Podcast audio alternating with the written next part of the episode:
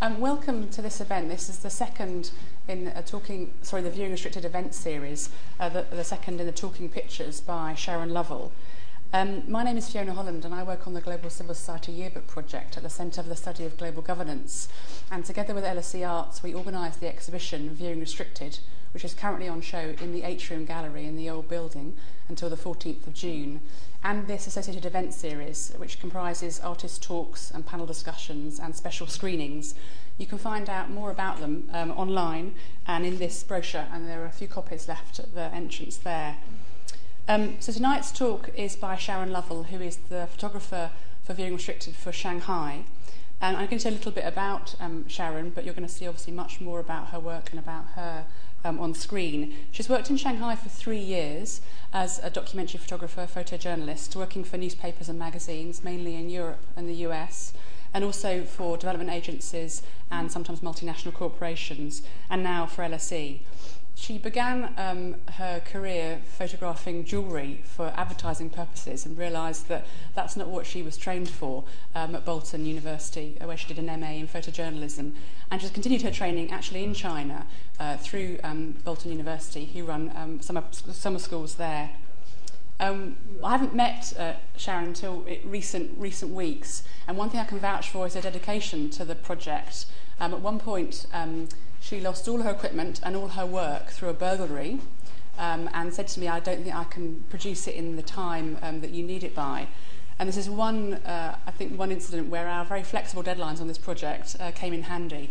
And so Sharron went out and reproduced all the work uh, all over again. Um, so I was obviously delighted about that and very relieved and very thankful for Sharron for doing that. Um, what we're going to do is um, Sharron will show excerpts from her work for Viewing Restricted, uh, which is called Living in the Shadows, as currently on show in the Atrium. It's produced by David Campbell, and then an excerpt from her work on HIV and AIDS in China. And there'll be time for questions in between, if you like, those two pieces.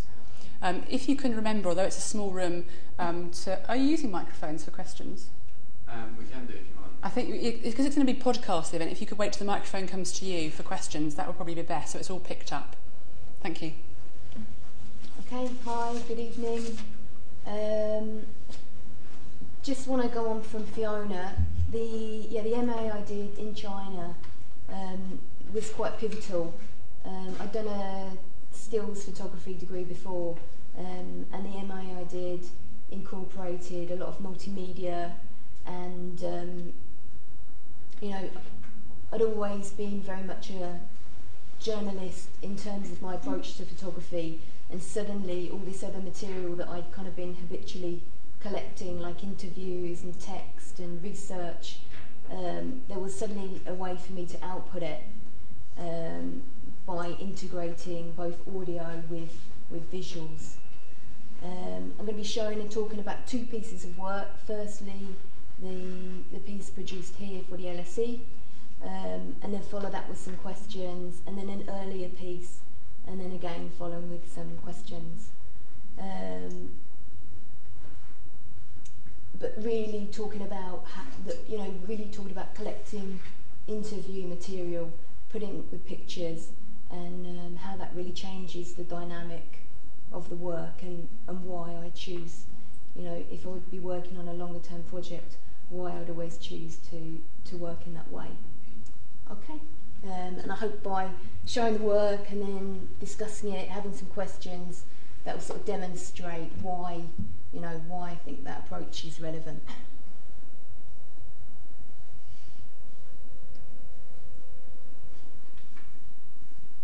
And this is going to be about a 10 minute, about a 10 minute extract.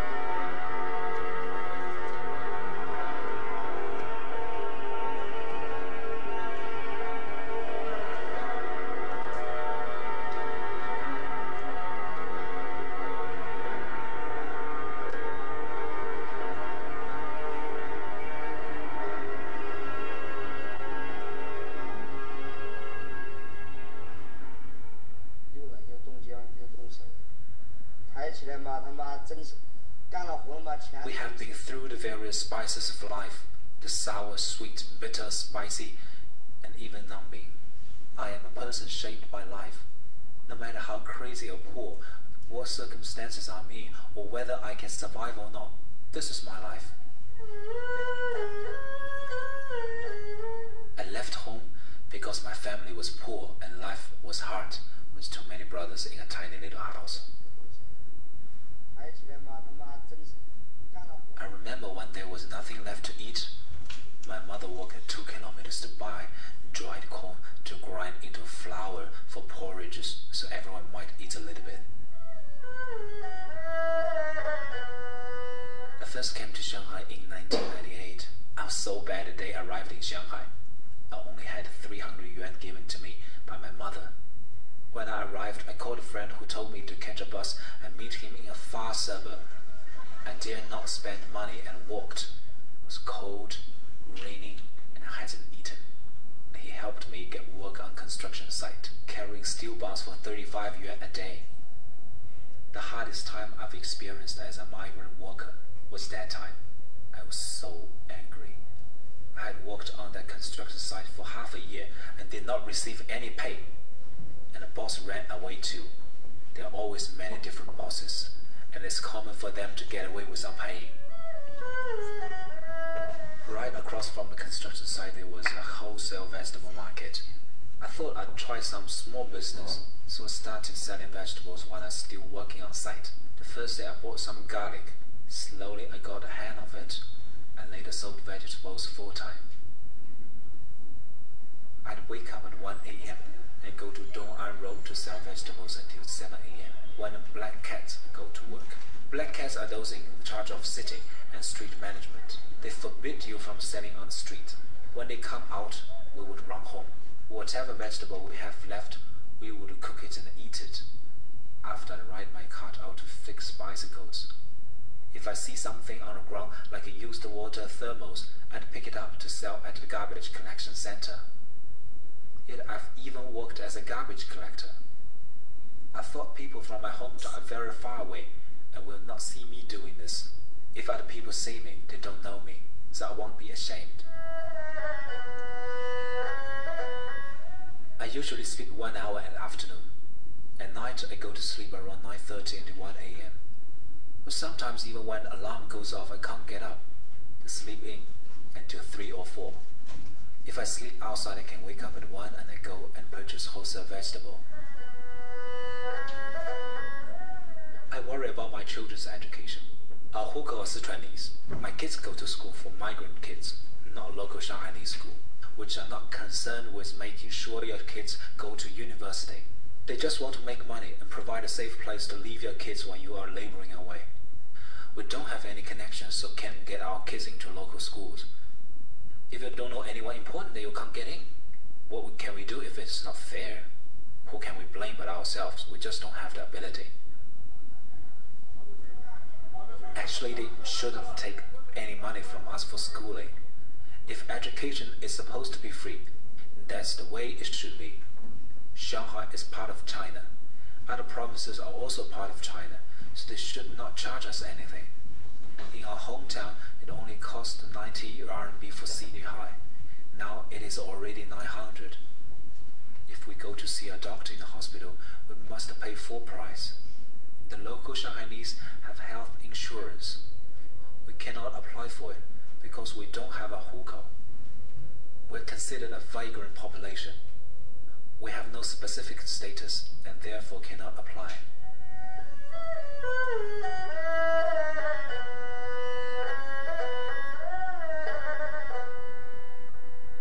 Why did I come to Shanghai?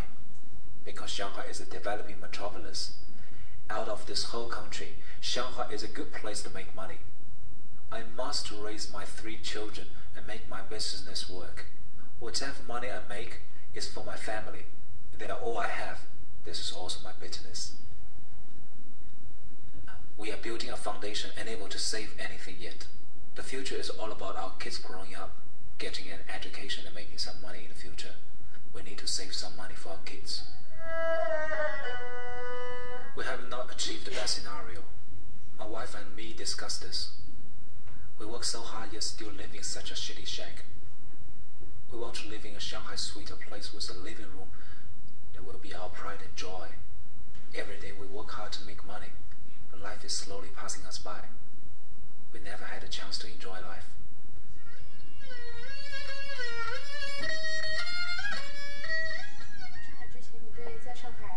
对上海和在上海打工有没有什么？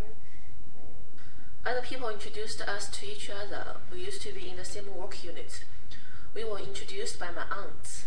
There's no free dating in the village. I only met him the day before we were married while arranging the furniture details. It's been over 15 years now. I thought if the marriage will be good, it will be good. If bad, then I'll still have to bid. My aunt told me he was a good person, very honest, and he is, even now. After we married, he went back to Beijing, and I stayed home farming and uh, looking after the child. He came back in a year. He came back because he couldn't work there anymore. Plus, I was having a hard time taking care of the kid at home. Later, we had to borrow a few thousand to come to Shanghai.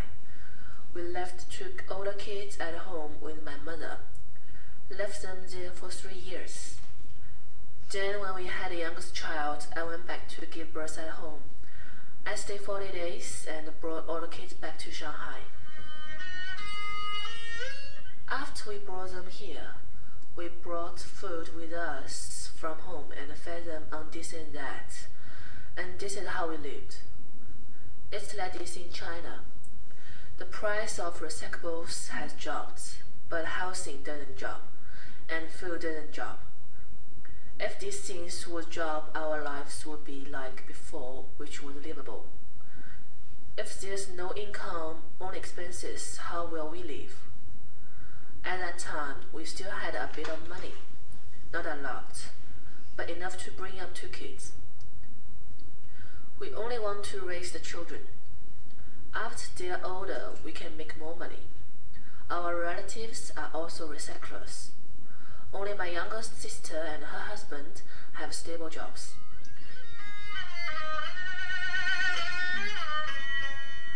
I don't think recycling prices can jump further. So for now, we just eat more frugally. Less meat, more vegetables other prices should drop too. If not, the recyclables have to go up a bit.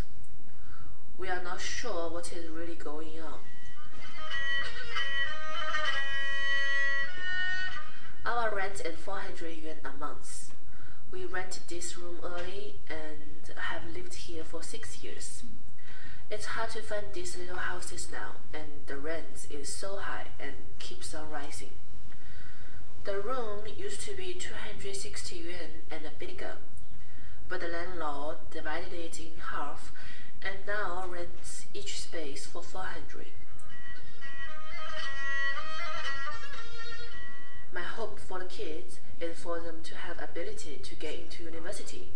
Then it will be easy for them to find jobs. That's my only hope. I don't expect too much.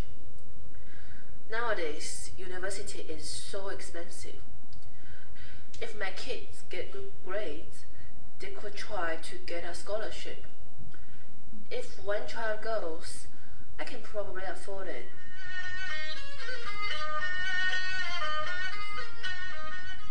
Today, a garbage scavenger came by dragging his stuff along. He asked me where can I sell this garbage. He was lame and full of dirt, so I told him to sell somewhere close by. But he said the close ones wouldn't take it. He wanted to take it to our collection station. I told him straight you'd be too tired to drag it that far. He was already covered in sweat. This is the way I am, blunt and uh, straightforward. The poorer a person is, the more I respect and relate to them.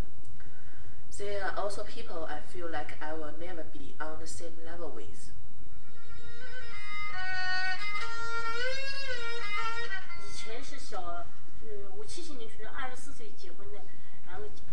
Okay, there's one there's one more family. It's based on three families. There's one more family who, if we get time, um, I'll show later. But I just want to allow plenty of time for questions and um, just to talk about, you know, why I think audio is so important um, when working with certain communities. Um, you know, particularly when representing more marginalised or disenfranchised communities, I think the integration of um, recorded, you know, direct recorded interview um, certainly helps the narrative to be led by the subject rather than the observer. Um, and, you know, hopefully, I hope that it provides a channel for voices to be heard that are normally not. Um, and I think also by just by basing it, you know, by looking at things on a very micro level, I hope that it would, you know, would take some kind of more abstract issues and um, make them, you know, more real, more tangible for the everyday sort of audience. Um, and there's four major, you know, there's four major elements um, which, you know, contribute to my decision to integrate audio.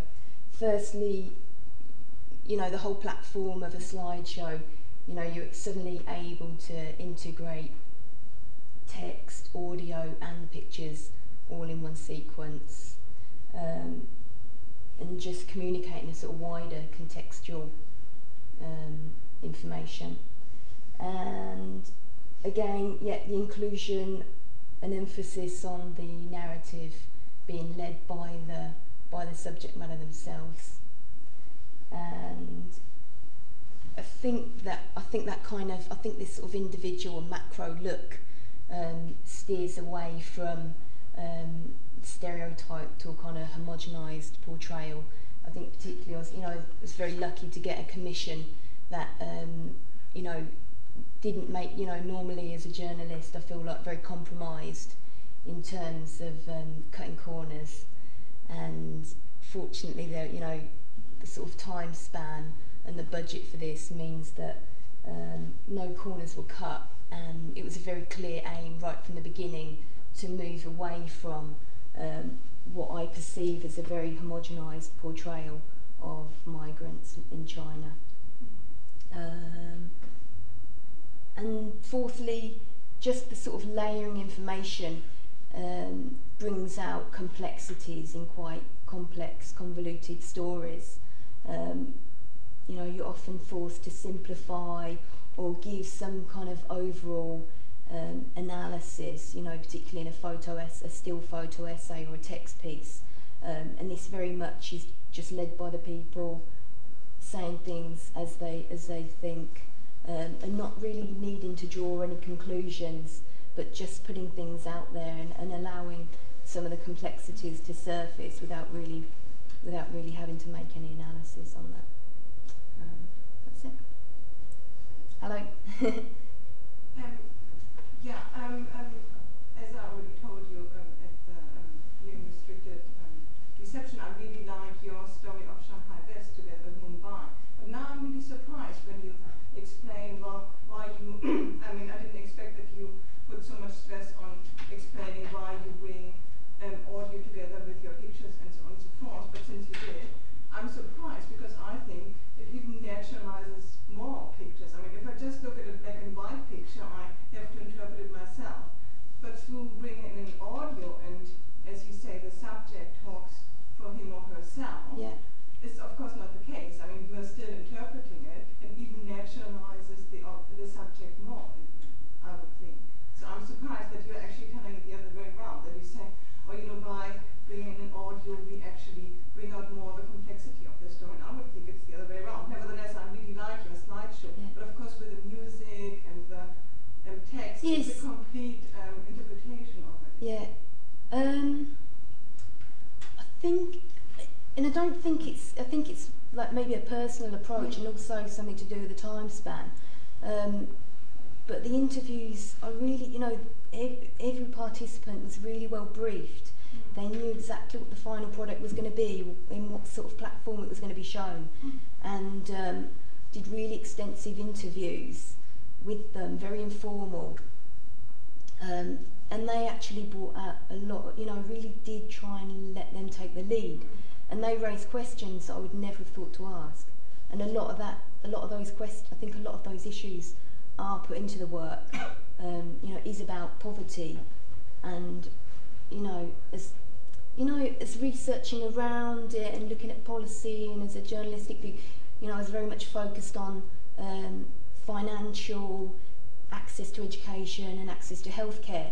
And I felt what came what came from um, the subject matter themselves was more sort of emotional things. You know, this kind of living with like chronic instability, um, being separated from children, um, discrimination, not just not not, not from out, outsiders, but this kind of internalized, um, you know, two-tier society that that you know that's really apparent in Shanghai.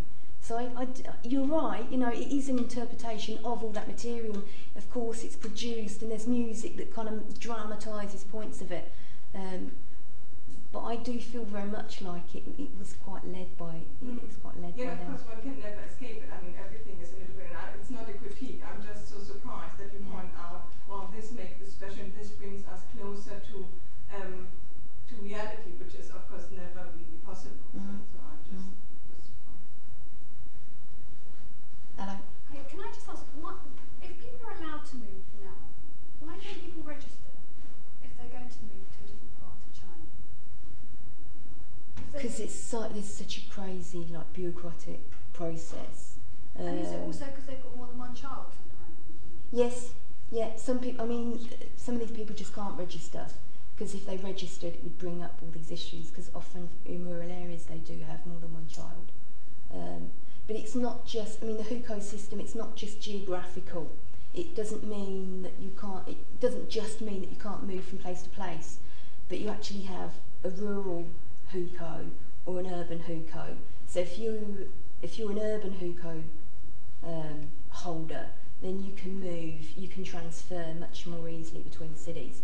But moving from a rural place into an urban place, um, you know, it, it's much more difficult. You need, you need all sorts of certificates. You need to be formally employed with a contract for a year.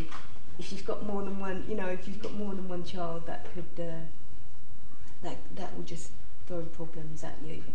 Um, you know, a lot of a lot of the workforce obviously doesn't have contracts and they move around and Is there any help for them, or are they just scared to show their faces in places, you know, that gives out food or? or helps N- with they're not living in they're not living in that sort of poverty. Right. They're definitely on the line. They're definitely sort of vulnerable.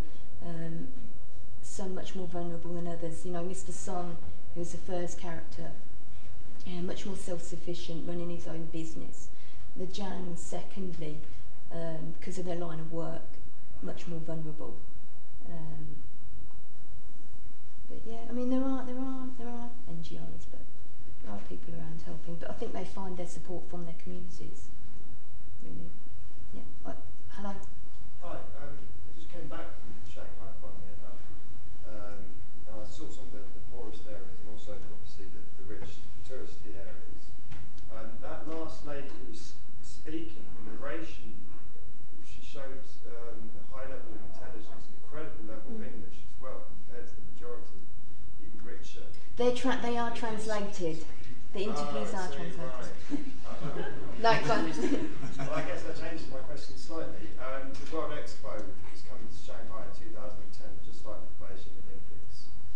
They're incredibly proud of it. I mean, Mm. they show off with glee the plans for the uh, Urban Expo Centre with horrific English, I might say.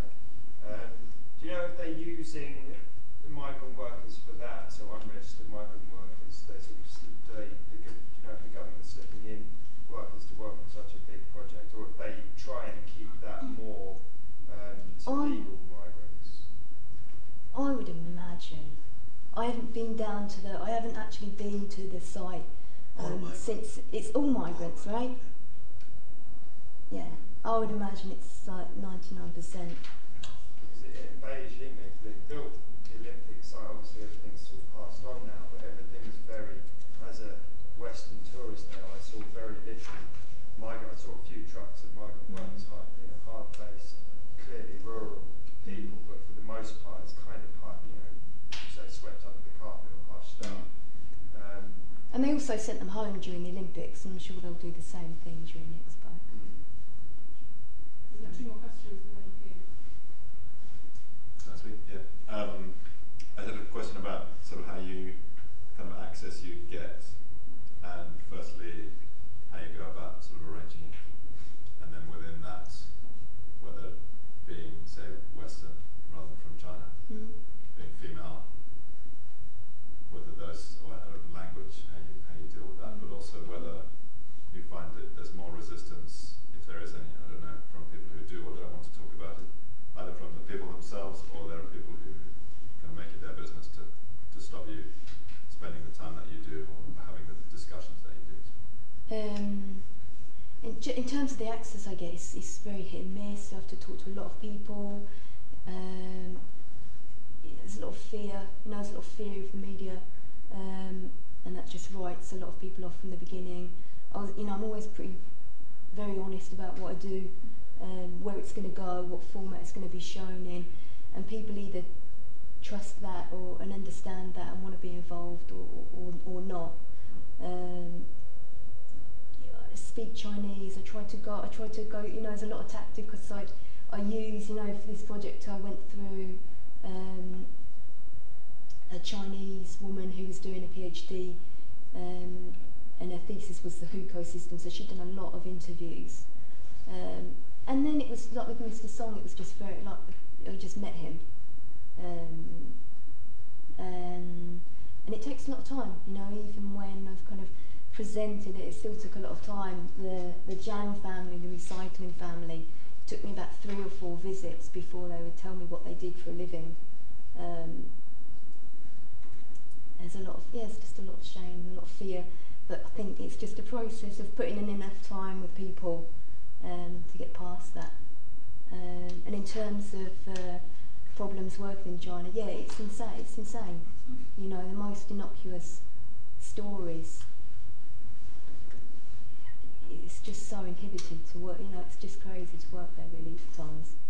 Um, but I think I think it's getting easier. You know, you're allowed to move around more freely than you ever were. Um, there is, you know, people still people still question you. And I found lately on a few stories, people stop me, question me, check my visa, ask me what I'm doing, and if you explain it in the right way, they'll actually let you continue doing what, doing what you're doing, which is, you know, quite a quite a good step forwards. That's great. Is the population still increasing? Um, I don't know. Because at one time the world was supposed to have one child, Yeah. and is that still the same? No, I think it it- seemed that there are more children now. Yeah, it, it has cu- it has curbed off. It ha- the population has curbed. I don't know. I don't know what it's doing right now. In um, they are changing policy in the countries. Often in the countryside, you're actually allowed to. Um, you know, you're, you're allowed to. Have, you're allowed to have a first attempt. If you have a boy, you stop there, and um, if you have a girl, you can carry on playing. Yeah. Um, and in the urban centres, you know, if you're if you're if you're both single children and you marry, then you can have two children at this point. So it's kind of it's it's shifting a little bit, but for the main, it's one it's still one child policy. Hi, um, I just wanted to say I actually really appreciated the biographical point of view over the top of the stills and the moving image. And I thought it was pretty undeniable that it brought me much closer to that point of view because it's very easy for us to layer our own cultural references and interpretations onto it. So therefore, I, I felt it was undeniable how much closer it brings me to a biographical viewpoint. However, obviously, it's always going to be a creative Yeah. interpretation that's yours, and we have to kind of trust your ethical standpoint on it as Yes. a photographer as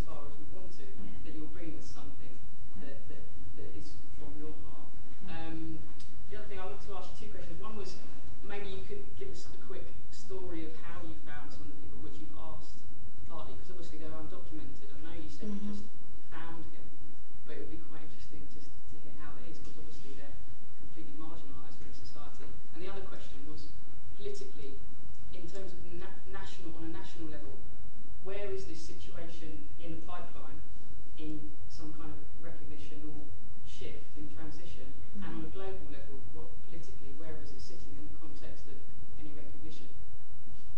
Might need some translation on that second question. Um, f- firstly, um, the Mr. Song, I just I kind of asked I asked friends and you know I sort of put an email out. Does anybody know someone interesting? Um, and a friend got back to me and said, yeah, I just you know I did a very quick report the other day and I, and I met this guy um, working in a vegetable market and kind of drew me a map and um, I just I just turned up and met him and he kind of knew immediately that he would be fantastic. After going through, you know, this is after going through a lot of people and trying to explain what I was doing, and um, suddenly he just kind of said, "Come and come and sit behind my stall." On my so, so do you find it's as much about leaning on your human connections with individuals as to how you get led to these? Who is the right person for you? Because it's much about human connection between the two of you. Yeah, and, and for the, so basically for them to be willing. Those things rather than being totally pre. Yeah. Have a pre-vision about who the right person yeah. be. It is, but also trying to find someone representative. I mean, you have to. I, you need to find someone who's really willing to be involved, um, and to, you know, especially with the longer term projects, because you end up taking a lot of people's time, and um, you know, you know, really being around them a lot. But um, at the same time, researching enough around the subject that you hmm. the choice ultimately has to be this person is representative. Um, I suppose. Yeah. Can we take one more and, um, here and then let's move on because there's another piece that um, Sharron wants yeah. to show. So it's nice waiting for a while. Um, actually, my question's been asked already. Um, I was interested to know how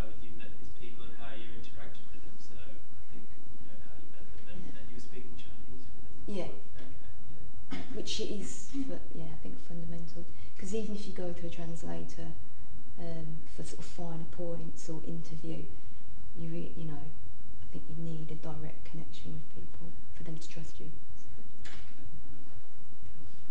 That was space for sorry, this man at the front. Do you want to oh, I was just going to ask if you spoke Chinese. but actually, I'd also like to ask: Is there any chance you can plug your laptop into the audio system? Because I'm having a lot of trouble trouble hearing. hearing. No. I don't know how to turn it up. I'm worried to.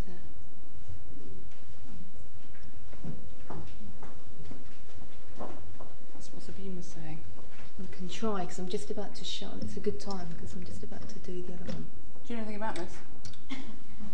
don't, don't bother if everyone else can hear it. It is. It's pretty quiet, is it? Yeah. It is. That's a mic. Okay, there's the audio here. It's these here, isn't it? That cable there probably with the But that's going. Ah, okay. No, it's the other end of it. So that's the roving one. Yeah, yeah, yeah. That's the one. That looks good. Is that going to your machine?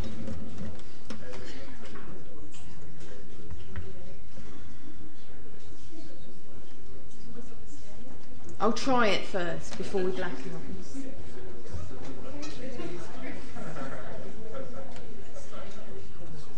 Well, the system needs to be on as well. Long heroin addiction. He and his family live in a small village in Liangshan. Is the system? Livelihoods here depend largely on no, subsistence no, the, farming, but Chu long since sold his land for drugs, and the family live in poverty, surviving on handouts, even for basic daily meals. Yeah, yeah. In Guoguo, his wife attempted suicide, fearing that they would infect their own children. They survived, but Guoguo was left permanently blinded and Chu's health seriously weakened. No, it'd be good if we can get it working. If we can get it working.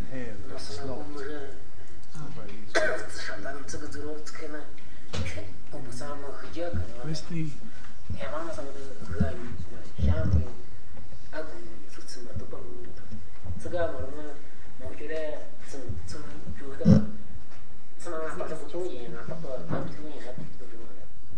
Around a year ago, Chu contracted tuberculosis.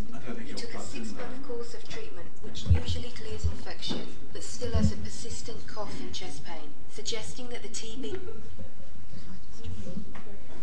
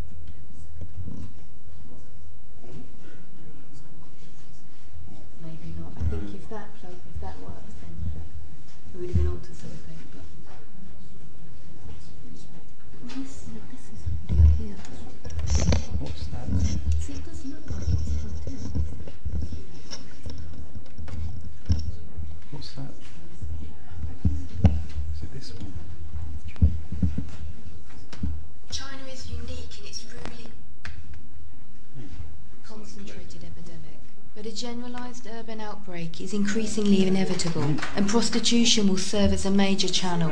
Commercial sex is prolific in China, and sex workers have shown unnerving Okay. increases. So I'll go back to the Thank you. Thank you. Cheers.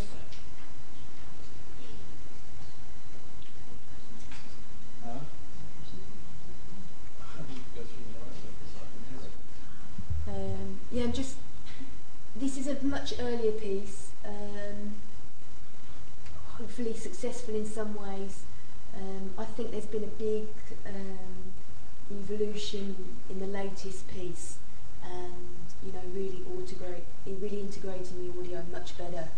Um, this back two years ago when I was really just getting to grips with um, audio and recording on my iPod and not really knowing how to how to put big chunks of audio in, into a slideshow like this. Um,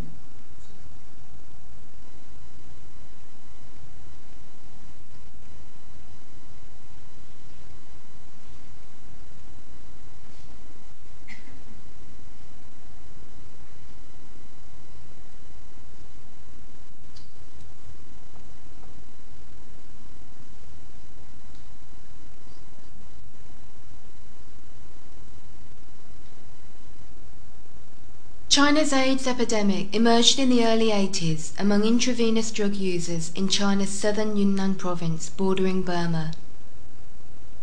It is believed that 60% of drugs produced in the Golden Triangle are trafficked through China, much of it along the old Burma Road. AIDS has also snaked its way along this route, traversing some of China's most rural and remote regions via shared needles. Northbound on this route lies the mountainous region of Liangshan, an area populated by the impoverished E minority. It is Liangshan where my journey begins, before reversing back down the old Burma Road to the border region, where China's highest rates of HIV infection are found. Chubu Shobu contracted HIV sometime during his decade long heroin addiction. He and his family live in a small village in Liangshan. Livelihoods here depend largely on subsistence farming, but Chu long since sold his land for drugs, and the family live in poverty, surviving on handouts even for basic daily meals. After testing positive, Chu and Guoguo, his wife, attempted suicide, fearing that they would infect their own children. They survived, but Guoguo was left permanently blinded and Chu's health seriously weakened.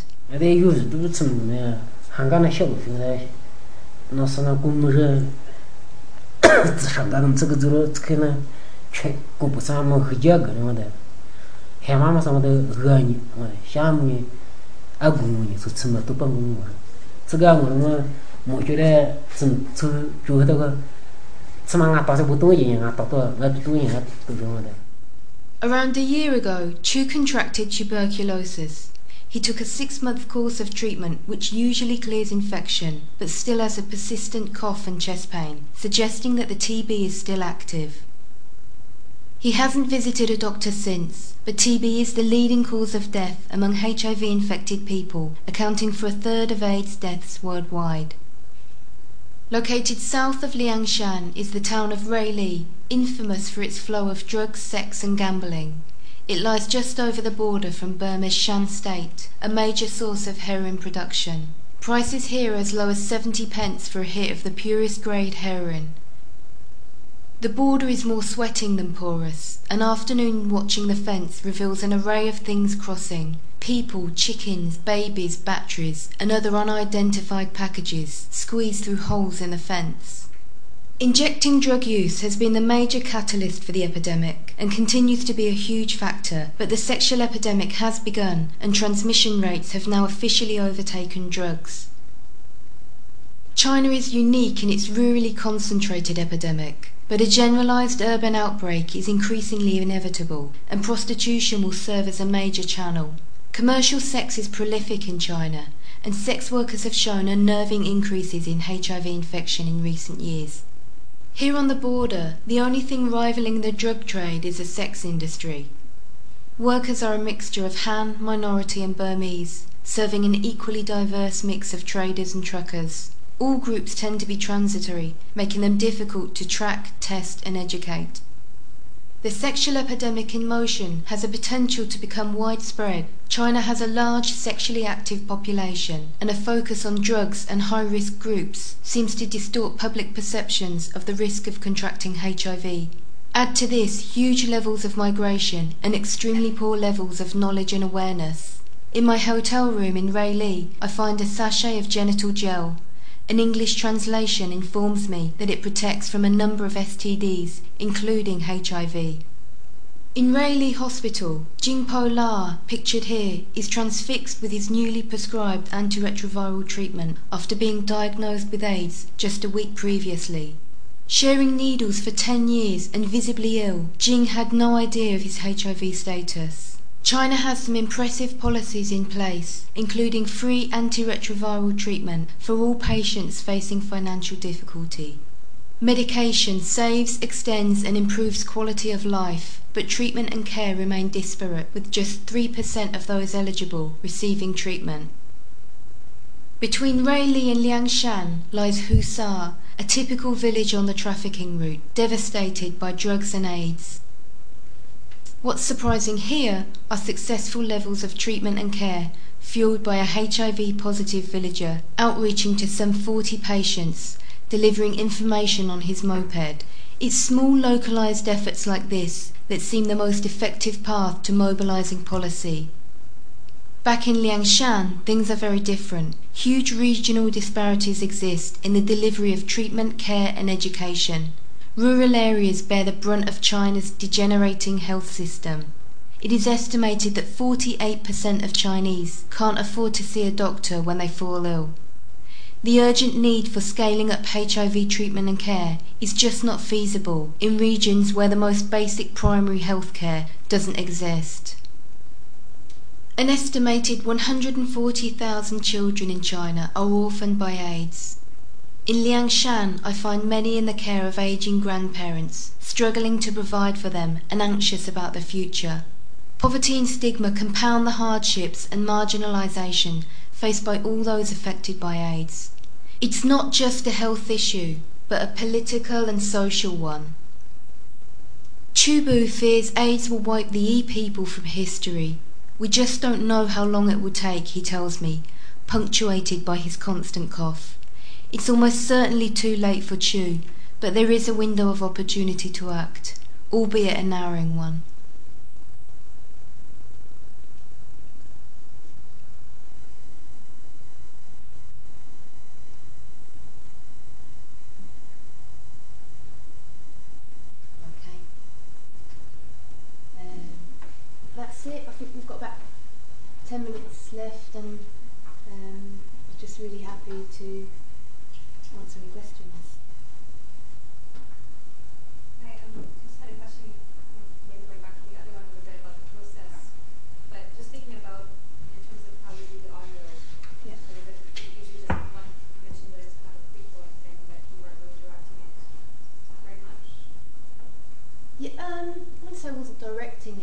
was it was very informal and very extended. So there was definitely certain issues that I wanted to bring up and talk about.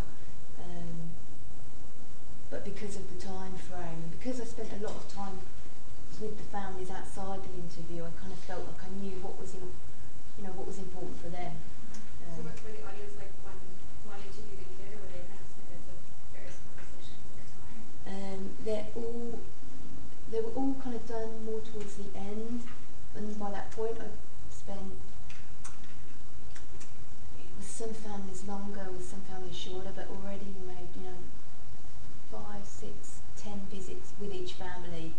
And then I kind of based my interview questions on what had already come up with me just visiting and sort of being around them.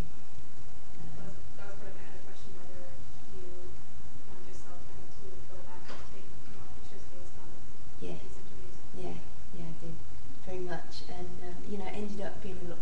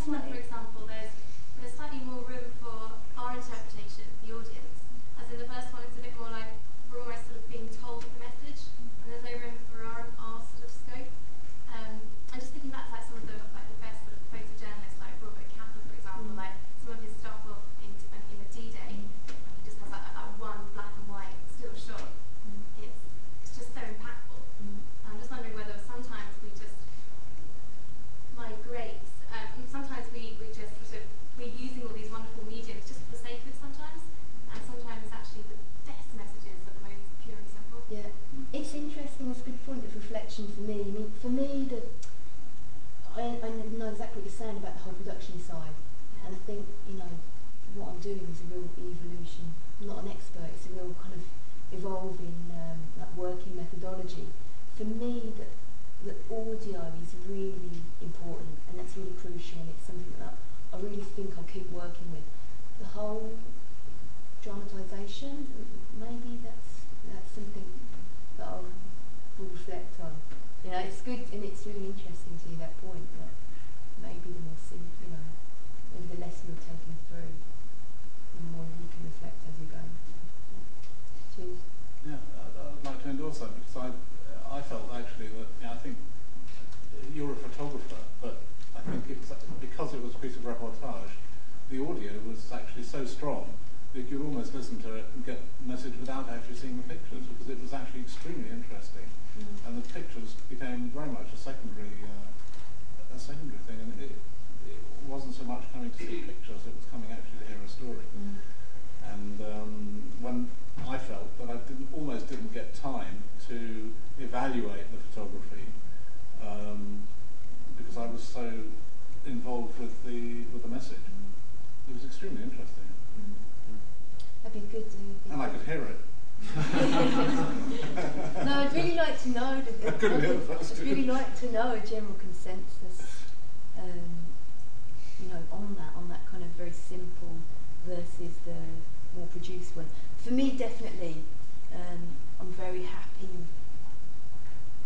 with the inclusion, with the narrative being driven by the interview material on the first one, but um, maybe maybe less jazzy productions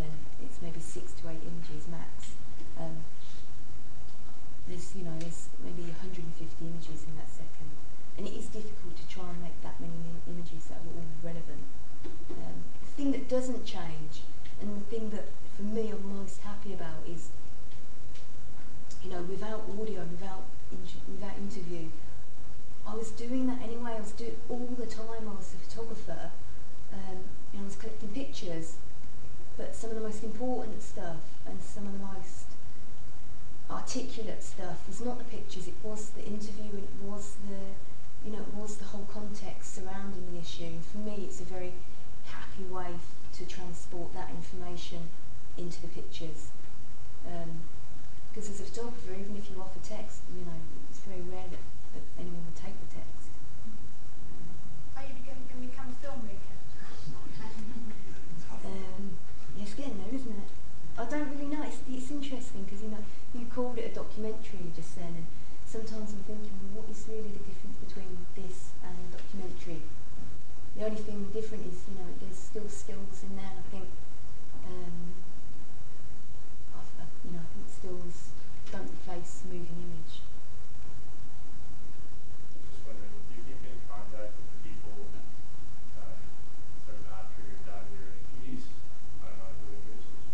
Yeah, very much, very much. And not, I mean, you know, I'll uh, work on shorter stories when no, I'll, I'll never see those people again. Um, but actually, yeah, every, I mean, every person. in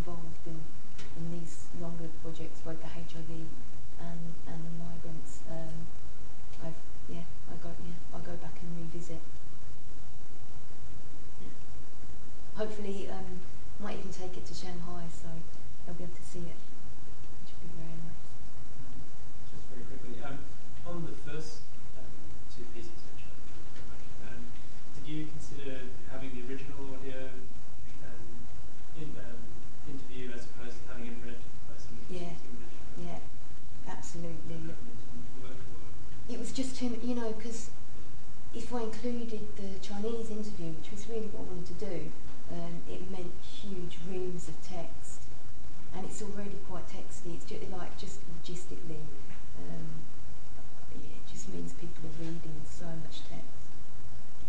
But yeah, I would really that would be ideal.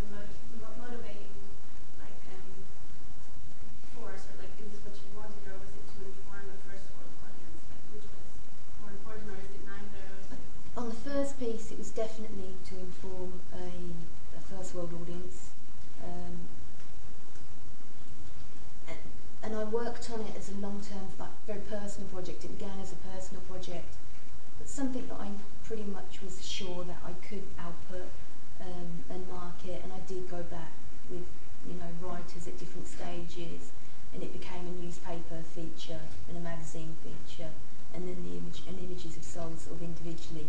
The the piece you know with audio is is on you know is only it's never been delivered on you know sort of public platform other than this really. Um, with the second piece being a commission from the LSE, you know the whole point of Viewing Restricted is to sort of try and move um, visual representations of poverty on, and that was that was definitely much more thoughtful in my aim. Um, and I think you know there is a lot to be said about sort of democratising information both in and out of the subject matter. Um, and I do think it's quite interesting. I think with the HIV piece, I had ideas um, at one point that you know this could this could be used on one platform as media. It could be used on another platform as advocacy, and with a little bit of shifting around, it could actually go back into local community as a piece of um, local advocacy.